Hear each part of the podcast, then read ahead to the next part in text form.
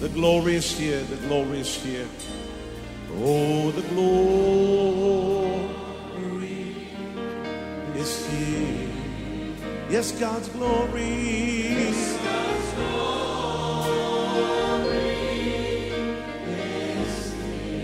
I can คริดจักร New Hope International เมืองซีแอตเทิลรัฐวอชิงตัน สหรัฐอเมริกา โดยอาจารย์นายแพทย์วรุณ และอาจารย์ดารารัตน์เลาหะประสิทธิ์ มีความยินดีที่จะนำท่าน รับฟังคำสอนที่จะเป็นประโยชน์ในการเปลี่ยนแปลงชีวิตของท่าน ด้วยความรัก ความเชื่อ ความหวัง และสันติสุขในองค์พระเยซูคริสต์ท่านสามารถทำสำเนาคำสอนเพื่อแจกจ่ายแก่มิตรสหายได้ หากมิได้เพื่อประโยชน์เชิงการค้า and say it's mine. And say it's mine. I take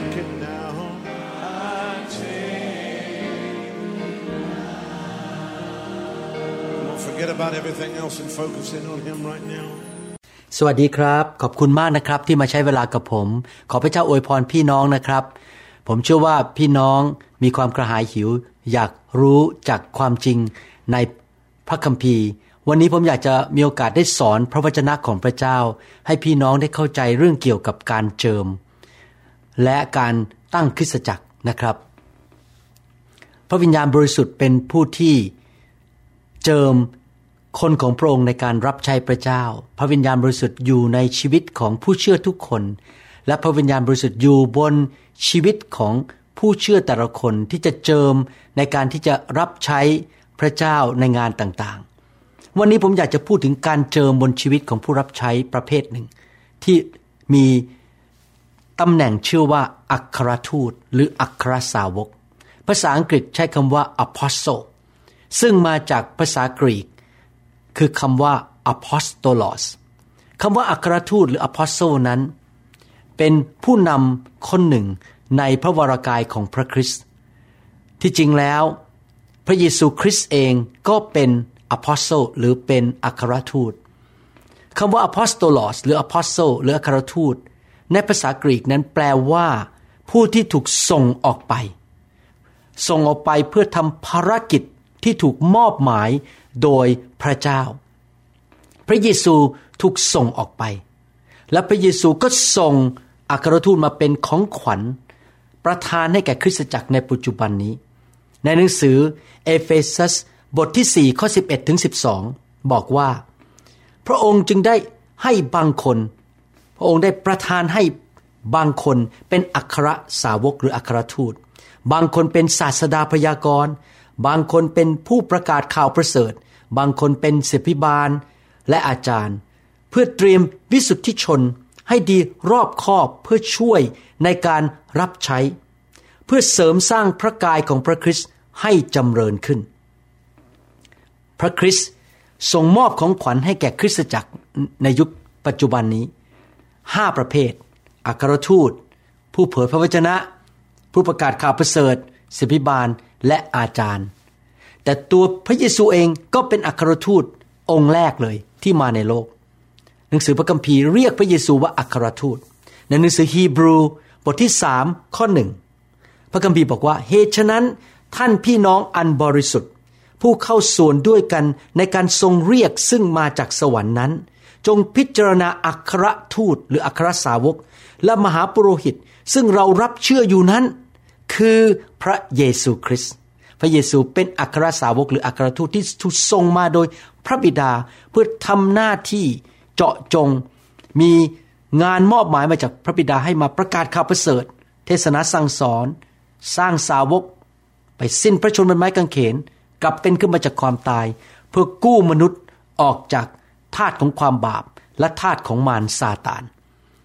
ในหนังสือยอห์นบทที่ 20 ข้อ 21 พระเยซูได้พูดถึงบอกว่าพระองค์ถูกส่งมา ยอห์นบทที่ 20 21 บอกว่า พระเยซูจึงตรัสกับเขาอีกว่าสันติสุข จงดำรงอยู่กับท่านทั้งหลายเถิด พระบิดาของเราทรงใช้เรามาชั้นใด เราก็ใช้ท่านทั้งหลายไปฉันนั้น เห็นไหมครับว่า ผู้ที่เป็นอัครทูตนั้นถูกส่งโดยพระเจ้าออกไปเพื่อทำภารกิจบางอย่าง งานที่ถูกมอบหมายเป็นพันธกิจที่จะทำให้นิมิตหมายของพระเจ้าในยุคนั้น ในเวลานั้นให้สำเร็จให้ได้ ในสมัยปัจจุบันนี้ เราก็มีอัครทูตเช่นกัน เริ่มตั้งแต่สมัยหนังสือพระคัมภีร์ใหม่นั้น หนังสือกิจการบทที่ 13 ได้กล่าวถึงอัครทูตในยุคแรก ผมไม่ได้พูดถึงอัครทูต 12 ท่านที่ติดตามพระเยซู ผมกำลังพูดถึงอัครทูตในยุคพระคัมภีร์ใหม่นี้ หนังสือกิจการบทที่ 13 ข้อ1ถึง4บอกว่า คราวนั้นในคริสตจักรที่ในเมืองอันทิออก มีบางคนที่เป็นผู้พยากรณ์และอาจารย์มีบานาบัสซิเมโอนที่เรียกว่านีเกอร์ และลูซิอัส ชาวเมืองไซรีน มานาเอนผู้ได้รับการเลี้ยงดูเติบโตขึ้นด้วยกันกับเฮโรดเจ้าเมือง และเซาโล เมื่อคนเหล่านั้นกำลังรับใช้องค์พระผู้เป็นเจ้าและถืออดอาหารอยู่ พระวิญญาณบริสุทธิ์ได้ตรัสสั่งว่า จงตั้งบารนาบัสและเซาโลไว้สำหรับการซึ่งเราเรียกให้เขาทำนั้น เมื่อถืออดอาหารและอธิษฐานและวางมือบนบานาบัสกับซาโลแล้ว เขาก็ใช้ท่านไป ในภาษากรีกและในภาษาอังกฤษบอกว่าเขาก็ถูกส่งออกไป เหตุฉะนั้นท่านทั้งสองที่ได้รับใช้ในภาษากรีกบอกว่า ที่ได้ถูกส่งออกไป โดยพระวิญญาณบริสุทธิ์ จึงลงไปในเมืองเซลูเคีย และได้แล่นเรือจากที่นั่นไปยังเกาะไซปรัส เห็นไหมครับว่า ในยุคปัจจุบันก็มีอัครทูต และตัวอย่างในพระคัมภีร์ตอนนี้ก็คือบานาบัสกับซาโล เราจะรู้ได้ยังไงว่าคนคนหนึ่งเป็นอัครทูต พระคัมภีร์ได้พูดถึงหมายสำคัญหรืออาการหรือข้อบ่งชี้ว่าคนคนนั้นเป็นอัครทูต ในหนังสือสองโครินบทที่สองข้อสิบสองสองโครินบทที่สองข้อสิบสองนั้นได้บอกว่า แท้จริงหมายสำคัญต่างๆ ของอัครสาวกหรืออัครทูตก็ได้สำแดงให้ประจักษ์แจ้งในหมู่พวกท่านแล้ว ด้วยบรรดาความเพียร โดยหมายสำคัญ โดยการมหัศจรรย์ และโดยการอิทธิฤทธิ์ในข้อพระคัมภีร์ตอนนี้ ได้บ่งถึงบอกว่ามีสัญญลักษณ์ว่าคนคนหนึ่งนั้นถูกเรียกหรือถูกเจิมเป็นอัครทูต หมายสำคัญนั้นคือหนึ่งมีคนที่ติดตามเขา พระคัมภีร์บอกว่าในหมู่พวกท่าน มีคนกลุ่มหนึ่งติดตามอาจารย์เปาโล อัครทูตไปเปิดโบสถ์ แล้วก็มีผู้ติดตาม เพราะเขามีของประธานเป็นผู้นำสองก็คือมีความอดทน การไปเปิดโบสถ์ในที่ใหม่ ๆ การพยายามไปบุกเข้าไปในดินแดนที่มารซาตานเคยยึดไว้ และสร้างคริสตจักรที่นั่นนั้น จะต้องถูกต่อต้าน ถูกโจมตี ถูกคนไม่พอใจ เขาจะต้องอดทนในการรับใช้พระเจ้า ไม่ยอมเลิกลา นิมิตหมายชัดเจน ไม่ยกธงขาว นอกจากนั้น อัครทูตยังไปด้วยหมายสำคัญและการอัศจรรย์ พระเจ้ารับรองงานของเขาด้วยฤทธิ์อำนาจที่มาจากสวรรค์ พวกเขาขับผีทำการอัศจรรย์ ที่ทำให้คนรู้ว่าพระเจ้าเป็นจริง พระกัมภีร์บอกว่าเขาไปด้วยฤทธิเดชที่ยิ่งใหญ่การงานที่ยิ่งใหญ่ อัครทูตมักจะมีการเจิมสูงมากกว่าคนจำนวนมากมาย เวลาเทศก็มีฤทธิเดชมาก เวลาที่วางมือ หรือเวลานำกองทัพของพระเจ้าก็จะมีฤทธิเดชที่เห็นชัดเลยว่าเป็นหัวหน้ากองทัพ และเป็นพ่อฝ่ายวิญญาณจริง ๆ อัครทูตนั้นมักจะมีประสบการณ์ส่วนตัวที่ลึกซึ้ง และเป็นจริงกับพระเจ้า ไม่ใช่ไปยืมประสบการณ์คนอื่นมา แต่ตัวเองนั้นมีประสบการณ์กับพระเยซูจริง ๆอย่างที่อาจารย์เปาโลได้พูดถึงในหนังสือหนึ่งโครินธ์บทที่ 9 ข้อ 1 และข้อ 2 บอกว่า ข้าพเจ้าไม่ได้เป็นอัครทูตหรือ ข้าพเจ้าไม่ได้มีเสรีภาพหรือข้าพเจ้ามิได้เห็นพระเยซูคริสต์องค์พระผู้เป็นเจ้าของเราหรือ ท่านทั้งหลายมิได้เป็นผลงานของข้าพเจ้าในองค์พระผู้เป็นเจ้าหรือ อาจารย์เปาโลบอกว่าเขาเห็นพระเยซู เขาไม่ได้เห็นพระเยซูด้วยตาแบบอัครทูตสิบองคนแรก แต่เขาเห็นพระเยซูด้วยนิมิต เขามีประสบการณ์กับพระเจ้าที่ลึกซึ้งส่วนตัว อาจารย์เปาโล ตอนที่บังเกิดใหม่กลับใจมาเป็นคริสเตียนก็มีประสบการณ์ที่ลึกซึ้งไม่เหมือนคนอื่น เขาเห็นไฟของพระเจ้าก็ถูกแตะด้วยไฟล้มลงบนถนนที่ไปเมืองดามัสกัส เขามีประสบการณ์ที่ลึกซึ้งกับพระเจ้า แม้แต่ในหนังสือหนึ่งโครินบทที่ 11ข้อ23 ก็ได้พูดถึงว่าเขาเข้าใจเรื่องศีลมหาสนิทโดยการรับความจริงนั้นมาจากองค์พระผู้เป็นเจ้าโดยตรง ไม่ได้มีใครสอนเขา หนึ่งโครินธ์บทที่ 11ข้อ23 บอกว่า เพราะว่าเรื่องซึ่งข้าพเจ้าได้มอบไว้กับท่านแล้วนั้นข้าพเจ้าได้รับจากองค์พระผู้เป็นเจ้า เห็นไหมครับ เขารับจากองค์พระผู้เป็นเจ้า เขาไม่ได้รับจากอัครทูตคนอื่นเขามีการสำแดงที่มาจากพระเจ้า โดยตรงเข้าไปในวิญญาณของเขา อาจารย์เปโลเทศนาข่าวประเสริฐก็ไม่ได้เทศ เพราะว่าเรียนมาจากคนอื่น แต่ว่าเรียนโดยตรงจากการสำแดงจากพระวิญญาณของพระเจ้า ในหนังสือกาลาเทียบทที่หนึ่งข้อ 11 และข้อ 12 บอกว่า พี่น้องทั้งหลายข้าพเจ้าอยากให้ท่านทราบว่า ข่าวประเสริฐที่ข้าพเจ้าได้ประกาศไปแล้วนั้น ไม่ใช่ของมนุษย์ เพราะว่าข้าพเจ้าไม่ได้รับข่าวประเสริฐจากมนุษย์ ไม่มีมนุษย์คนใดสอนข้าพเจ้า แต่ข้าพเจ้าได้รับข่าวประเสริฐนั้น โดยพระเยซูคริสต์ทรงสำแดงแก่ข้าพเจ้า เห็นไหมครับอาจารย์เปโลมีประสบการณ์กับพระเจ้ามากเลย ตั้งแต่วันรับเชื่อ รับการสำแดงอะไรต่างๆนะครับเขาเคยไปที่สวรรค์ชั้นสามเขาได้ยินเสียงของพระเจ้า ผู้ที่เป็นอัครทูตนั้นจะมีประสบการณ์ส่วนตัวกับพระเจ้า จะมีความอดทน ไปเปิดโบสถ์และมีหมายสำคัญการอัศจรรย์พระเจ้าจะรับรองงานของเขา มีการเจิมสูงอัครทูตนั้นเป็นผู้ที่ถูกส่งโดยพระเจ้า ไปทำภารกิจที่ถูกมอบหมายไว้ ออกจากคริสตจักรของตัวเองเดินทางไปแล้วกลับมาแล้วไปในที่ต่างๆ เขาจะไปด้วยความอดทน มานะ ไปด้วยหมายสำคัญการอัศจรรย์มีประสบการณ์ส่วนตัวกับพระเจ้า ผมก็อ่านพระคัมภีร์ เพื่อที่จะสอนต่อไปว่าอัครทูตนั้นเป็นอย่างไร ในหนังสือหนึ่งโครินบทที่สามข้อสิบโดยพระคุณของพระเจ้า ซึ่งได้ทรงโปรดประทานแก่ข้าพเจ้า ข้าพเจ้าได้วางรากที่จริงก็คือรากฐาน ลงแล้วเหมือนนายช่างผู้ชำนาญ และอีกคนหนึ่งก็มาก่อขึ้น ขอทุกคนจงระวังให้ดีว่าเขาจะก่อขึ้นมาอย่างไร พูดถึงการวางรากฐาน laying down foundation ในหนังสือเอเฟซัสบทที่สองก็ยี่สิบพระคัมภีร์บอกว่า ท่านได้ถูกประดิษฐานขึ้นบนราก ก็คือรากฐานนั่นเอง เหมือนกับลงเสาเข็ม วางรากของตึก แห่งพวกอัครทูตหรืออัครสาวก และพวกศาสดาพยากรณ์พระเยซูคริสต์ทรงเป็นศิลามุมเอกอัครทูตนั้นถูกเจิมโดยพระเจ้าและถูกส่งออกไป เพื่อไปในที่ต่างๆ และไปประกาศข่าวประเสริฐ สร้างสาวกและตั้งคริสตจักร ไปฝึกฝนผู้นำ พัฒนาคริสตจักรในท้องถิ่นต่างๆ อัครทูตนั้นมีของประทานและมีพระราใจในการวางรากฐาน สอนตั้งแต่กอไก่ขอไข่ขอขวด วางรากฐานในคริสตจักร ให้คริสเตียนในแต่ละคริสตจักรนั้นมีความเข้าใจเรื่องพระเจ้าอย่างมั่นคง แข็งแรงตั้งแต่รากฐานขึ้นมา ท่านไม่สามารถสร้างบ้านได้แข็งแรง ถ้าท่านไม่ลงเสาเข็ม แล้ววางรากฐานบ้านนั้นอัครทูตมักจะมี อาการคืออยากให้สมาชิกและผู้นำในคริสตจักรเข้าใจพื้นฐานอะไรต่างๆ ตั้งแต่กอไก่ขอไข่สอน สิ่งต่างๆ เป็นชุดชุดชุดชุดออกมาเป็นระบบระเบียบ มีความชัดเจน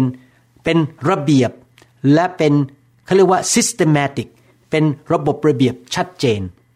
อัครทูต 12 คนแรกของพระเยซูคริสต์ที่พระเยซูเลือกและเดินกับพระองค์ 12 ปีนั้นก็วางรากฐานให้คริสตจักรยุคแรกในเมืองเยรูซาเล็ม พวกเขานั้นเริ่มออกไปรับใช้หลังจากรับบัพติศมาโดยพระวิญญาณบริสุทธิ์และบัพติศมาด้วยไฟ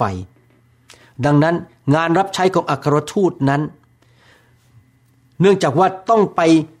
บุกเบิกงานใหม่ๆ คริสตจักรใหม่ๆนั้น เขามักจะมีของประทานหลายชนิดอยู่ในตัวเอง เพื่อสามารถไปบุกเบิกที่ใหม่ ๆ ได้ อัครทูตจะมี ของประทาน ซึ่งทำให้เขานั้นสามารถปกครองหรือเป็นผู้นำกลุ่มคนของพระเจ้าได้ เช่นในหนังสือหนึ่งโครินบทที่ 12 ข้อ 28 บอกว่า และพระเจ้าได้ทรงตั้งบางคนไว้ในคริสตจักร คือหนึ่งอัครสาวกสองผู้พยากรณ์สามครูบาอาจารย์ แล้วต่อจากนั้นก็มีการอัศจรรย์ของประธานในการรักษาโรค การช่วยเหลือ การครอบครอง และการพูดภาษาต่างๆ การครอบครอง อัครทูตมีของประธานเป็นผู้นำครอบครอง มีสิทธิอำนาจเหนือกลุ่มคนจำนวนหนึ่งที่เขาเป็นพ่อฝ่ายวิญญาณ หรือเป็นหัวหน้ากองทัพ แน่นอนอัครทูตไม่ได้เป็นหัวหน้าหรือมีสิทธิอำนาจเหนือทุกคนในโลกนี้ เช่น อัครทูตเปโตรมีสิทธิอำนาจเหนือคริสตจักรที่กรุงเยรูซาเล็ม แต่จันเปาโลไม่สามารถใช้สิทธิอำนาจต่อพี่น้องหรือสมาชิกในกรุงเยรูซาเล็มได้ แต่เขามีขอบเขตของสิทธิอำนาจของเขา อัครทูตแต่ละคนก็จะมีขอบเขตสิทธิอำนาจว่าดูแลคนกลุ่มไหนประเภทไหน อาจจะเป็นอัครทูตของคนไทย คนจีน บางคนอาจจะมีคนจีนตามเยอะมากเลย แต่ไม่สามารถเป็นอัครทูตของคนชาวอเมริกันได้ หรือชาวยุโรปได้ พระเจ้าให้ขอบเขตของสิทธิอำนาจ ในหนังสือหนึ่งโครินบทที่ 9 ข้อ1ถึงข้อ2บอกว่าข้าพเจ้าไม่ได้เป็นอัครสาวกหรืออัครทูต หรือข้าพเจ้าไม่ได้มีเสรีภาพหรือข้าพเจ้าไมิได้เห็นพระเยซูคริสต์องค์พระผู้เป็นเจ้าของเราหรือ ท่านทั้งหลายมิได้เป็นผลงานของข้าพเจ้าในองค์ พระผู้เป็นเจ้าหรือ ถ้าข้าพเจ้ามิได้เป็นอัครทูต ในสายตาของคนอื่นข้าพเจ้าก็ยังคงเป็นอัครทูตหรืออัครสาวกในสายตาของท่านอย่างไม่ต้องสงสัย เพราะพวกท่านคือตราตำแหน่งของอัครทูตของข้าพเจ้าในองค์พระผู้เป็นเจ้า อาจารย์เปโลเขียนไปถึงลูกแกะที่บังเกิดใหม่ขึ้นมาในงานรับใช้ของเขา เขาอยู่ภายใต้สิทธิอำนาจของอาจารย์เปาโล มีคนมากมายอาจจะตั้งตัวเองเป็นอัครทูต เพื่อจะใช้สิทธิอำนาจในการข่มเหง บังคับกดขี่ใช้คำสั่ง และพยายามใช้การปกครองนั้นไปเอาเปรียบเอารัดลูกแกะ คุณต้องมาส่งสวยให้ฉัน เงินต้องส่งมาให้ฉันให้หมด ต้องถวายสิบรถให้ฉัน การถวายสิบรถไม่ผิดนะครับ แต่ถ้าไปบังคับ หรือไปบังคับให้คนทำค้าขายด้วย ขายของด้วยเพื่อเอาเงินเข้ากระเป๋าตัวเอง ผมสงสัยว่าจะเป็นอัครทูตจริงไหม เพราะอัครทูตที่แท้จริงนั้น ใช้สิทธิอำนาจในการพาคนไปหาพระเยซู เติบโตฝ่ายวิญญาณ รักพระเจ้า รับใช้พระเจ้า ไม่ใช่ใช้สิทธิอำนาจ ไปหาเงินหาผลประโยชน์เพื่อแก่ตัวเอง พี่น้องครับการเป็นอัครทูตไม่ใช่ขึ้นอยู่กับตำแหน่ง หรือชื่อประจำตำแหน่งหน้าชื่อของตัวเองข้าพเจ้าเป็นอัครทูต A B C กอไก่ขอไข่คอควาย ไม่ใช่นะครับ คนที่เป็นอัครทูตที่แท้จริง ถูกยืนยันด้วยฤทธิเดชการเจิมจากพระเจ้า ไม่ต้องมีตำแหน่งอยู่หน้าชื่อ คนก็รู้ว่าคนนั้นเป็นอัครทูตเพราะว่างานรับใช้ของเขานั้น พิสูจน์ว่าเขามีหมายสำคัญการสัจจันเขาเปิดโบสถ์มีฤทธิ์อำนาจ มีสิทธิอำนาจ และมีการเจิมที่จะไปตั้งโบสถ์ใหม่ๆ มีผู้นำคนอื่นมาตามเขาเรียนจากเขาเขาวางรากฐานให้แก่คริสตจักร ในหนังสือกิจการบทที่ 13 นั้น ได้บอกว่าพระวิญญาณบริสุทธิ์เป็นผู้แยกบานาบัสกับซาโลออกมา และพระวิญญาณบริสุทธิ์ก็ส่งบานาบัสกับซาโล ไปประกาศข่าวประเสริฐให้แก่ คนที่ไม่ใช่ชาวยิวในยุคนั้น เขาถูกส่งออกไป ปัจจุบันนี้เราอาจจะเรียกคนที่ถูกส่งออกไปเหล่านี้ว่า missionary ที่จริงแล้ว missionary ที่ถูกพระเจ้าเรียกจริง ๆ ไม่ได้ไปเพราะว่าเบื่อบ้านตัวเองอยากไปอยู่ที่ใหม่ก็เลยไปรับใช้ที่นั่น มีภารกิจที่ถูกมอบหมายโดยพระเจ้าจริง ๆ ไป เปิดโบสถ์ไปตั้งคริสตจักรจริง ๆ วางรากฐานให้คริสตจักร มีการเจิมจริง ๆ นั้น เป็นอัครทูตนั่นเอง แต่ว่าไม่ใช่ทุกคนที่ปัจจุบันเราเรียกว่ามิชชันนารีเป็นอัครทูต เพราะบางคนอาจจะแค่ไปเป็นเลขาธิการ หรือไปทำงานด้านเกี่ยวกับยาเสพติด แต่ว่าไม่ได้ตั้งโบสถ์ไม่ได้ไปด้วยหมายสำคัญการสัจจันก็ไม่ได้ผิดอะไร แต่อย่าเรียกเขาว่าเป็นอัครทูต เขาเป็นแค่คนที่ไปรับใช้ในอีกประเทศหนึ่ง แน่นอนเนื่องจากอัครทูตนั้นต้องไปบุกเบิกในที่ใหม่ ๆ ไปนำคนรับเชื่อ ไปสร้างสาวก สร้างผู้นำเปิดคริสตจักรอัครทูตมักจะมีของประทานหลายอย่างปนอยู่ในตัวเอง บางเรื่องจะแข็งกว่าอีกเรื่องหนึง่งอัครทูตอาจจะต้องทำหน้าที่เป็นผู้ประกาศข่าวประเสริฐเมื่อไปที่ใหม่ทำหน้าที่เป็นครู เป็นศิบิบาล ดูแลลูกแกะเหมือนอาจารย์เปาโล ไปเมืองต่างๆ ก็ไปอยู่ที่นั่นหกเดือนถึงสามปี ไปดูแลคนสร้างผู้นำสอนสิ่งต่างๆ เราจะเห็นว่าอาจารย์เปาโลนั้นบอกว่าข้าพเจ้าจะไปเมืองที่พระเยซูคริสต์ไม่เคยถูกเทศนามาก่อน ไม่เคยมีใครรู้เรื่องข่าวประเสริฐมาก่อน เขาอยากจะไปวางรากฐานในที่ใหม่ ๆ ที่อัครทูตคนอื่นไม่เคยไป เห็นไหมครับว่าอัครทูตต้องมีของประทานหลายชนิดเพื่อไปบุกเบิกในที่ใหม่ ๆ และอัครทูต 12 ท่าน ที่พระเยซูเลือกนั้นคืออะไร ในหนังสือวิวรณ์บทที่ 21 ข้อ 14 บอกว่า และกำแพงเมืองนั้น มีฐาน 12 ฐาน และที่ฐานนั้นจารึกชื่ออัครสาวก 12 คนของพระเมธโปดก อัครทูต 12 คนของพระเมธโปดก อาจารย์เปโตร ยากอบ และคนอื่นๆ ยอนในยุคนั้นเป็นอัครทูต 12 คนของพระเมธโปดก คนที่ถูกเลือกมา 12 คนนี้ มีอะไรพิเศษที่ต่างกับอัครทูตคนอื่นก็คืออย่างนี้ พวกเขาเคยเดินกับพระเยซู และอัครสาวกคนอื่นๆ เป็นเวลาสามปีครึ่ง เขาเห็นพระเยซูด้วยตา เดินกับพระเยซูด้วยตนเอง เขาถูกส่งออกไปเป็นพยานถึงชีวิต การรับใช้คำสอน การสิ้นพระชน การกลับเป็นขึ้นมาจากการสิ้นพระชนของพระเยซู และการลอยขึ้นไปสู่สวรรค์ ด้วยตาของเขาเองเขาออกไปเป็นพยาน ออกไปประกาศให้รู้ว่าพระเยซูทรงเป็นจริง นั่นคือหน้าที่ของอัครทูต 12 คนแรกที่ได้เดินกับพระเยซู ในหนังสือกิจการบทที่หนึ่งข้อ21 และ 22 นั้น ได้พูดบอกว่าให้เลือกคนคนหนึ่งแทนจูดาสและคนนั้นที่ถูกเลือกแทนนั้น จะต้องเป็นพวกเดียวกันกับเราเสมอตลอดเวลาที่พระเยซู เจ้าได้เสด็จเข้าออกกับเราเห็นไหมคนคนนั้นต้องอยู่กับพระเยซูในสามปีครึ่งนั้นนะครับ คราวนี้ปัจจุบันนี้ยังมีอัครทูตไหม แน่นอนปัจจุบันก็ยังมีอัครทูตอยู่ เช่น บานาบัสกับซาโลเป็นตัวอย่างของอัครทูตในยุคพระคัมภีร์ใหม่ หน้าที่ของอัครทูตนั้น ไปเปิดโบสถ์และอะไรอีกครับในหนังสือเอเฟซัสบทที่ 4 ข้อ 11ถึง13 บอกว่า เขาออกไปเพื่อที่จะ สอนให้คนของพระเจ้าเติบโตจนไปถึงความไพบูลย์ของพระคริสต์จนเป็นน้ำหนึ่งใจเดียวกันในความเชื่อ และในความรู้ของพระบุตรของพระเจ้า สร้างเสริมคริสตจักร ฝึกคนของพระเจ้าให้รับใช้คำถามก็คือว่า พระเจ้าจะส่งอัครทูตมาในพระวรากายของพระองค์ไปอีกสักกี่ปี ไปอีกนานเท่าไหร่คำตอบก็คือว่า พระองค์จะส่งมาเรื่อยๆ จนกว่า คริสเตียนทุกคนในโลกจะมาถึงความสามัคคีกันในความเชื่อ เป็นน้ำหนึ่งใจเดียวกันในความรู้ของพระบุตรของพระคริสต์และทุกคนรับใช้พระเจ้าเป็นหมดคริสตจักรจะแข็งแรงและเติบโต เรายังไม่ถึงจุดนั้นเลยครับ พระเจ้ายังต้องส่งมาเรื่อยๆ เพื่อเตรียมคนของพระเจ้านะครับ ถ้าสมมุติว่าอัครทูตไม่มีในยุคนี้ศตวรรษที่ 21 ผมเชื่อว่าพระเจ้าคงจะตัดคำว่าอัครทูตออกไปจากหนังสือเอเฟซัสบทที่ 4 ข้อ 11 ไปเรียบร้อยแล้ว แต่ว่ายังมีอยู่ในพระคัมภีร์ แสดงว่าในยุคนี้เรายังมีอัครทูตอยู่ พื่อจะเตรียมคนของพระเจ้าในการรับใช้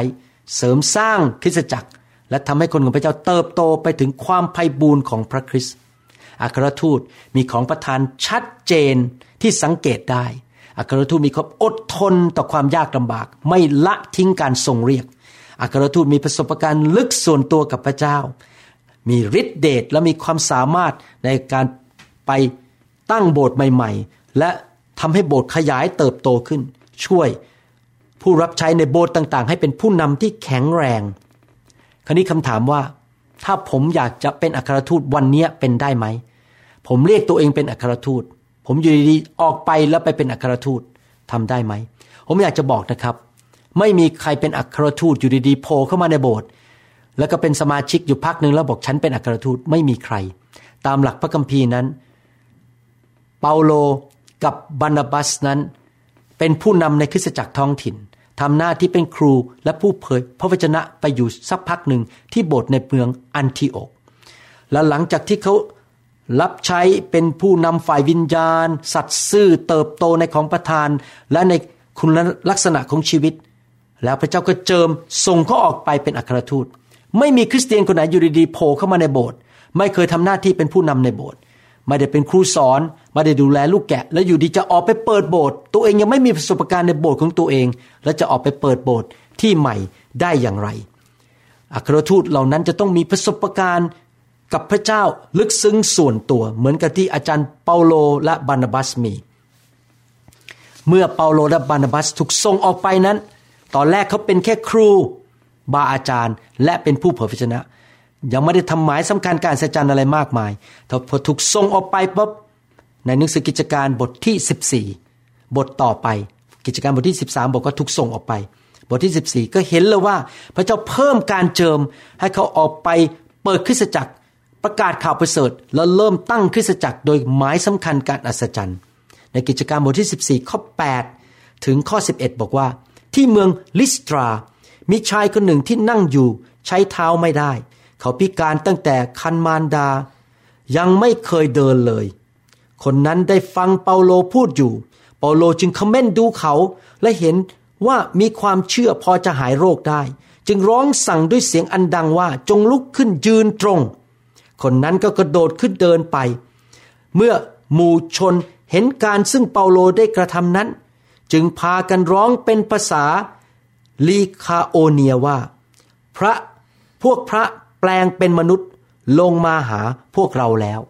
เห็นไหมครับว่าชัดเจนว่าตอนเปาโลกับบานาบัสถูกส่งออกไป การเจิมสูงขึ้น เริ่มทำการอัศจรรย์ ไปด้วยสิทธิอำนาจที่มาจากสวรรค์ เมื่อท่านรับใช้พระเจ้าอย่างสัตย์ซื่อในโบสถ์เป็นผู้นำสอน และในที่สุดพระเจ้าจะเรียกท่านออกไป อาจจะใช้เวลาสิบปียี่สิบปีก็ตาม แต่เมื่อถึงเวลานั้น พระเจ้าจะเจิมท่านให้ท่านออกไปทำการตั้งโบสถ์ในที่ต่างๆ ไปบุกเบิกในที่ต่างๆกัน อย่าเป็นห่วงเรื่องตำแหน่ง อย่าเป็นห่วงเรื่องว่าท่านมีตำแหน่งอยู่หน้าชื่อของท่านหรือเปล่า สิ่งที่สำคัญคือท่านมีการเจิมนั้นหรือเปล่า พระเจ้าเรียกท่านหรือเปล่า พระเจ้ายืนยันงานของท่านด้วย ของประธานผลของงานของท่านหรือเปล่า ถ้าท่านเป็นจริง ๆ มันก็จะเกิดขึ้นจริง ๆ อย่าลืมนะครับว่ารางวัลในสวรรค์ไม่ได้ขึ้นอยู่กับตำแหน่งของท่านในพระวรากาย ขึ้นอยู่กับความสัตย์ซื่อของท่าน ท่านอาจจะเป็นผู้รับใช้ที่แค่ยกเก้าอี้ทุกอาทิตย์หรือทำอาหาร ด้วยความสัตย์ซื่อทุกสัปปดาห์ ท่านได้รับรางวัลในสวรรค์มาก กว่าสอบอหรือนักเทศที่ขี้เกียจไม่รับผิดชอบ ละทิ้งงาน เอาเงินเอาทอง เอาเปรียบเอารัด ลูกแกะของพระเจ้า ความสัตย์ซื่อนั้นสำคัญมาก พระเจ้าทรงประทานรางวัลตามความสัตย์ซื่อไม่ใช่ตามตำแหน่งหรือหน้าที่ในคริสตจักรนะครับ ผมอยากจะหนุนใจพี่น้อง หลังจากเรียนจบครั้งนี้เข้าใจและรู้ว่าใครคืออัครทูตที่แท้จริง ท่านควรจะผูกพันตัวกับอัครทูต เพื่อท่านจะถูกสร้างชีวิต ให้รับใช้ถูกวางรากฐาน และรู้วิธีเปิดโบสถ์รู้วิธีสร้างคริสตจักรอัครทูตเป็นเหมือนกับ สถาปนิก หรือเป็นวิศวกรที่จะมาวางรากฐานให้ท่าน และอยากหนุนใจว่าแม้ว่าท่านจะถูกเรียกให้ทำอะไรก็ตาม สัตย์ซื่อในการรับใช้นะครับ ขอบคุณมากนะครับที่รับฟังคำสอนวันนี้ ผมเชื่อว่าคำสอนตอนนี้ จะเป็นพระพรแก่ท่านมากมาย ขอพระเจ้าอวยพร และผมจะกลับมาสอนเรื่องอื่นๆอีกต่อไปนะครับ ขยันตั้งใจเป็นนักเรียนที่ดี เรียน ระวจนะของพระเจ้าแต่ละเรื่องแต่ละเรื่องนะครับ ถ้าท่านมีเวลาอย่าลืมมาเยี่ยมผมที่เซียโตนะครับ แล้วเราพบกันในที่ประชุมต่างๆ ที่ผมไปเยี่ยมที่เมืองของท่าน ขอพระเจ้าอวยพรนะครับ ขอบคุณมากครับ สวัสดีครับ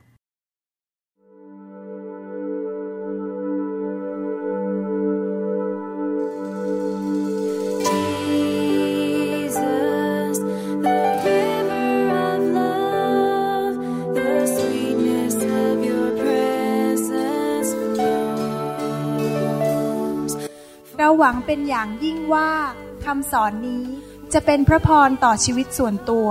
และงานรับใช้ของท่าน หากท่านต้องการคำสอนในชุดอื่น ๆ หรือต้องการข้อมูลเกี่ยวกับคริสตจักรของเรา ท่านสามารถติดต่อได้ที่